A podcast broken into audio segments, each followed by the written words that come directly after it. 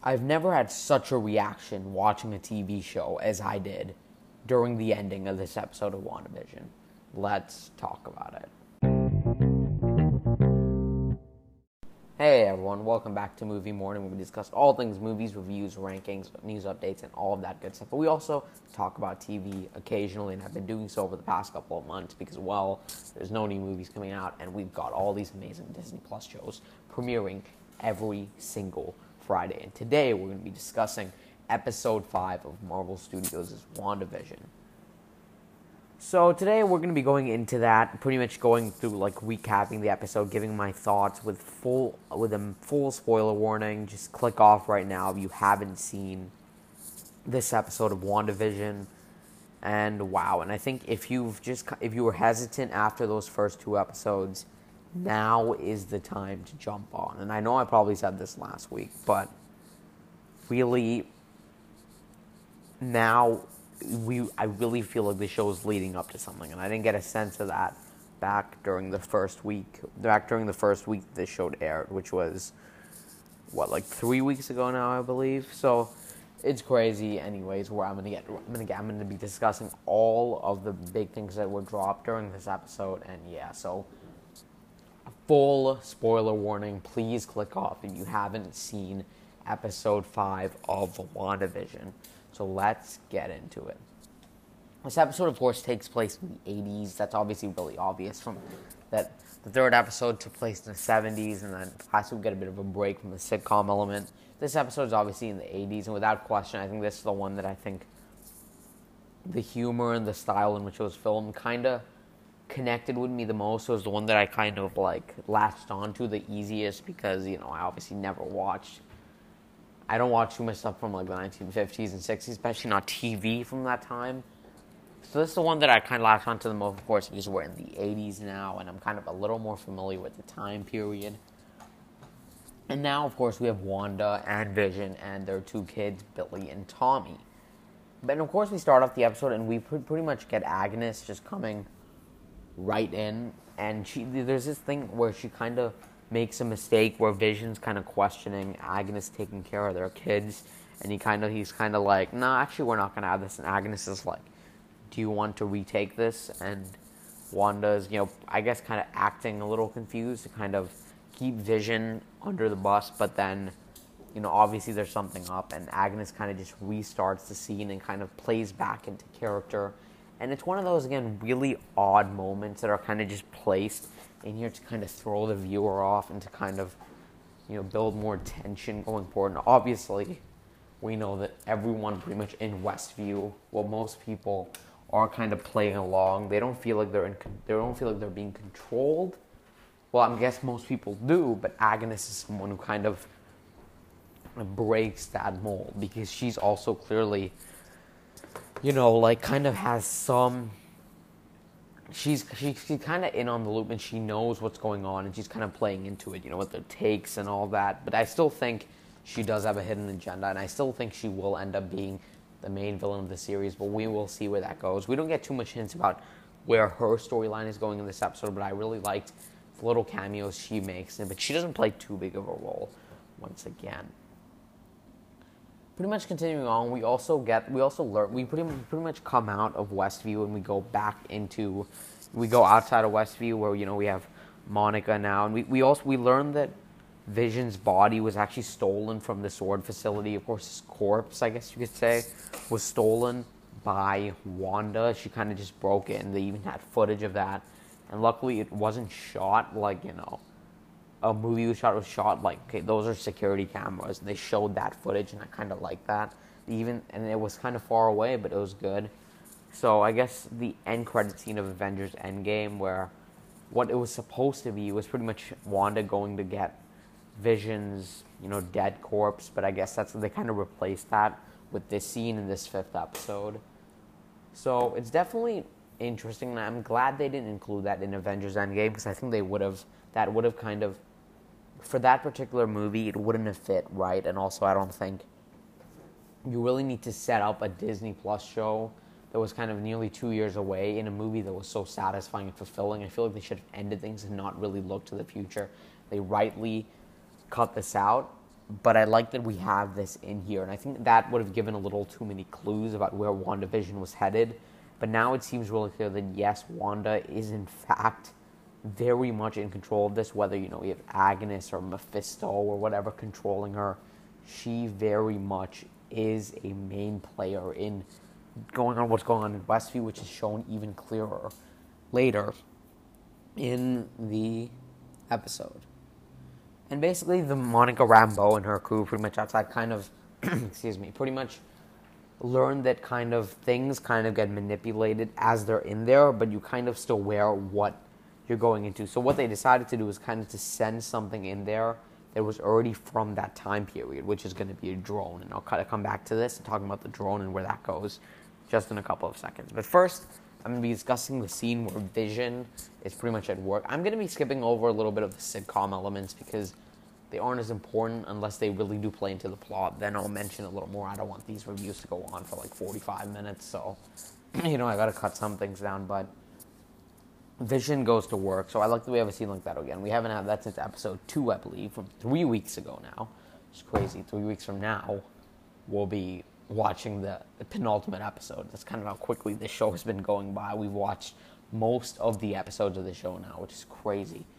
But he goes to work, and pretty much he's kind of see people are acting weird. There's even an email sent from Darcy and SWORD, and it's just extremely odd. And it kind of is played for laughs by the characters in there. You know, as the sitcom being created, but Vision knows something is up, and he pretty much just kind of puts his hands on a guy and does pretty much weird magic tricks, or I guess he uses his abilities to kind of snap someone out of the sitcom uh, you know, mindset, and he's just in here like, you have to stop her, you have to stop her, and Vision's just like, what, what, what's going on? I don't know. And basically, yeah, it's pretty, it's clear, pretty clear that Wanda pretty much has a control over everyone, everyone's mind because she, he even talks, the office worker even talks about how you know, she's constantly in my head, and Vision knows, or Vision assumes that, you know, that he's refer- referring to Wanda. You know, who else could he be referring to that has, you know, telepathic or telekinesis abilities like Wanda Wanda does. So he kind of makes an assumption. I'm gonna go out on a limb and say that I actually don't think it's Wanda that he's referring to, and that ending scene where he's she's kind of just like, "You don't believe me? That wasn't me who did that." I honestly do believe her, despite what how clearly it's looking that she is in control of this. I don't think she's the one keeping all the people hostage in the town, and I don't think she's the one who's kind of forcing them to be there. And once Vision pretty much snaps the guy back into you know sitcom mode, he knows that something is very wrong. And then we cut back to Wanda and her children. We get a nice scene, you know, about him, her talking about her, his brother, a bit of foreshadowing for the end of the episode. We'll get there in just a bit. But we the drone comes into town and Wanda is just you know clearly she's not having this anymore. She's had way too many disruptions already.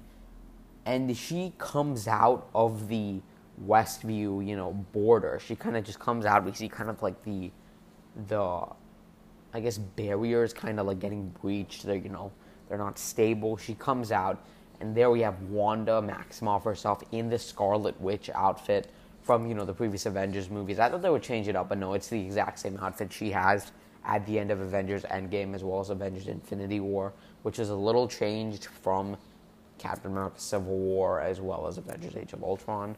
She comes out and basically she's very much acting more like Wanda in Age of Ultron, where she's she kind of feels like the villain. She's very aggressive, and Elizabeth Olsen I think does a great job kind of stepping in and out of playing Wanda Maximoff, but then like the MCU character as well as Wanda Maximoff, the sitcom character that we see throughout most of the show so far. She does a great job kind of bringing that accent we know from the movies, and although it's kind of dropped in Infinity War, she brings that back here, and I think again it's a little bit of foreshadowing about how this, this show will have ties to her past and Sokovia and all that we experience with her throughout Phase Two and Three of the Marvel Cinematic Universe. But pretty much she's again, like I said, she's acting like the villain, and this is where I actually wouldn't be surprised if Elizabeth Olsen is in Doctor Strange in the Multiverse of Madness as the villain, because I don't know there's any other way you can really tie the plot threads together as of right now. Maybe by the end of the maybe by the end of the season. Actually, there's another way I'll talk about a little bit, but maybe by the end of the season, we have this massive multiverse plot, plot thread that will tie into Doctor Strange 2. Well, I guess that kind of is hinted at here, but I still don't see that heading fully down that path. And pretty much next to what happens is basically she talks to the, all these SWORD agents as well as Jimmy Woo, who works obviously for the FBI, not for, you know, SWORD, but and she she's basically saying, you know, don't bother me and I won't bother you. Like she obviously has more power over all these agents. Monica's trying to connect with her, and it's just not working at all. She doesn't want anything to do with this outside of world and outside world. She's pretty much calling Westview her home. She's kind of created this like as a manifestation of what she really what she wants to be with Vision again after you know he died, and it's again, I love I love how this goes into Wanda's guilt and kind of her how she feels following the death of Vision, and that's something that I don't think any of the movies would have ever gone into because I think for the just casual fans of this universe who kind of just go to these movies to like they're not too like invested, they don't have too much of a connection to the character of Wanda, but I think really massive MCU fans really want to see more of this, and I like that they're showing that you know is she behind this? Just raising raising a lot of questions. Is she behind it? Um, and it's just so many questions. I think it is clear that she created the reality to be with Vision, but it feels I feel like her controlling it, like I think she did start it, but I think kind of how it goes around and how it's controlled, I don't think she can fully control. But she does very clearly enjoy what's going on in there because she's living a happy life as she wanted to because you know she had her brother, but then her brother died, and then Vision, who also got killed, and it's just she's had a tragic life, and I think this show really shows really well kind of how she's dealing with it, especially you know with what they can do in terms of the MCU. But there is another scene following this, I believe. Actually, it might have been before, but it's kind of a scene with the dogs and this is a very interesting scene because the kids talk about how Wanda can't resurrect can resurrect people and kind of just bring back this dog named Sparky. But then she's saying that we can't bring people back from the dead. If they're dead, then they're dead, and you know things aren't forever. It's kind of a callback to an earlier scene in the episode. But the interesting thing is, after this, Wanda and Vision have this you know really tense argument about what's going on here. Vision really, really thinks now that Wanda is somehow behind this and I'm, I'm really looking forward to the next episode because it's, the next episode is definitely going to be the 90s episode where we have the like them in the Halloween costumes, or I guess you say the classic comic costumes, and I cannot wait to see them fully use that, especially even things from the trailer, like with Agnes. I wouldn't be surprised if they actually spend two episodes in the 90s because I think that there's so much you can do with the Halloween costumes and kind of all that to play out and there is a scene in the trailer which where Vision is in that, that that comic costume and he transitions to the MCU Vision. So it's clear that the '90s episode will be the bridgeway into kind of the end game of the show. Obviously not, you know. Okay, yeah, I don't think I have to go more. I think you guys know what I'm talking about, but.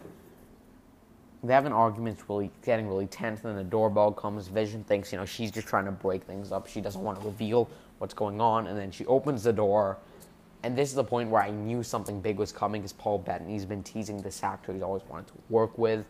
And some people might be surprised it did end up being this character and not someone like, you know, maybe like Magneto from the X Men movies or maybe like a new character played by a massive actor, like maybe someone playing Mephisto and it's just like this super big name. We had no idea that he was, you know, even like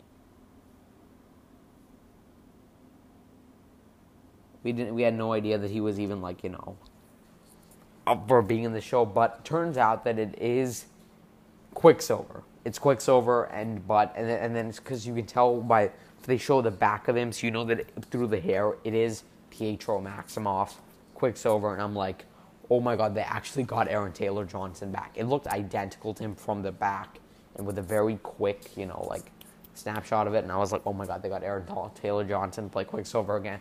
I'm so excited. I don't want them to keep bringing people back from the dead, but there's one character who didn't get his due. It is Quicksilver, and I do want to see more of him. And I think the way they use him in this show will be cool because he's not technically alive. But then the camera shows him at the front, and it's not Aaron Taylor Johnson, it's Evan Peters playing Quicksilver. Evan Peters, if you don't know, is the actor who portrays Quicksilver in the X Men movies, or in the previous three X Men movies being pretty much, or the last three basically, pretty much being X Men Days of Future Past, X Men Apocalypse, and Dark Phoenix.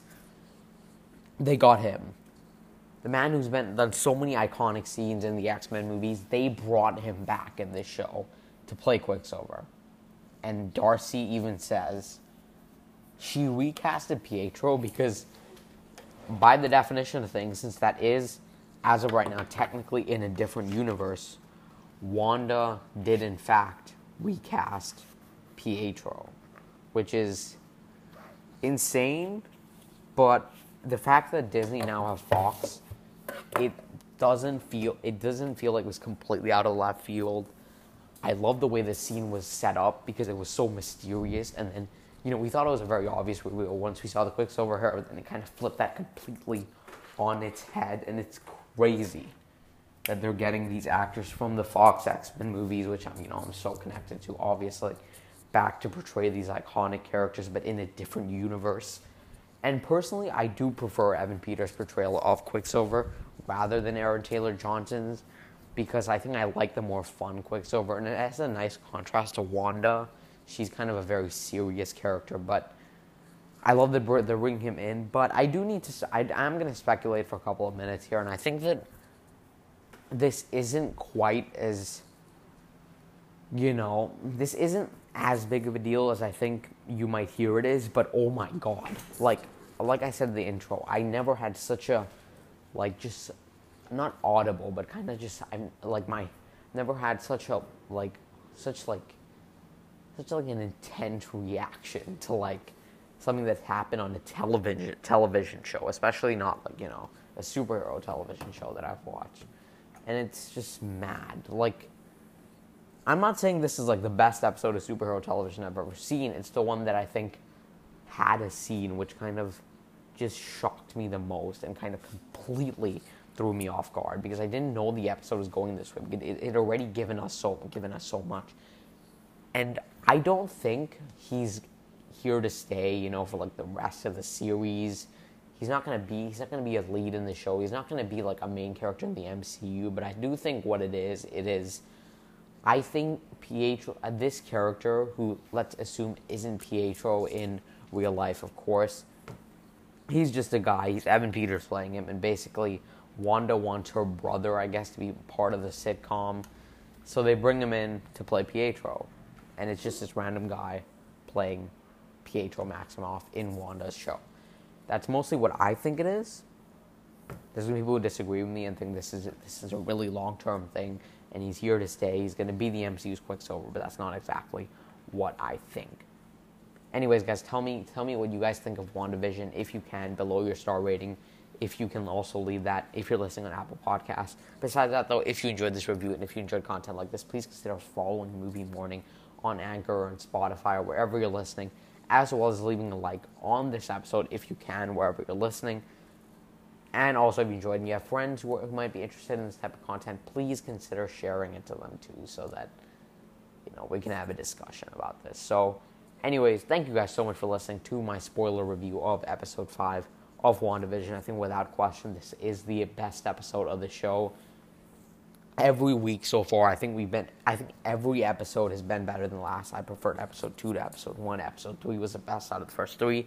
Episode four was my favorite of the first four, and I think episode five is the best episode because it balances the outside world with the sitcom elements so well to where people who aren't really into sitcoms will still be satisfied because it so heavily plays into the main plot. Thank you guys so much for listening. Come, make sure to come back next week for my review of episode 6 when that drops next Friday. With that said, I'll catch you all next time. Bye bye.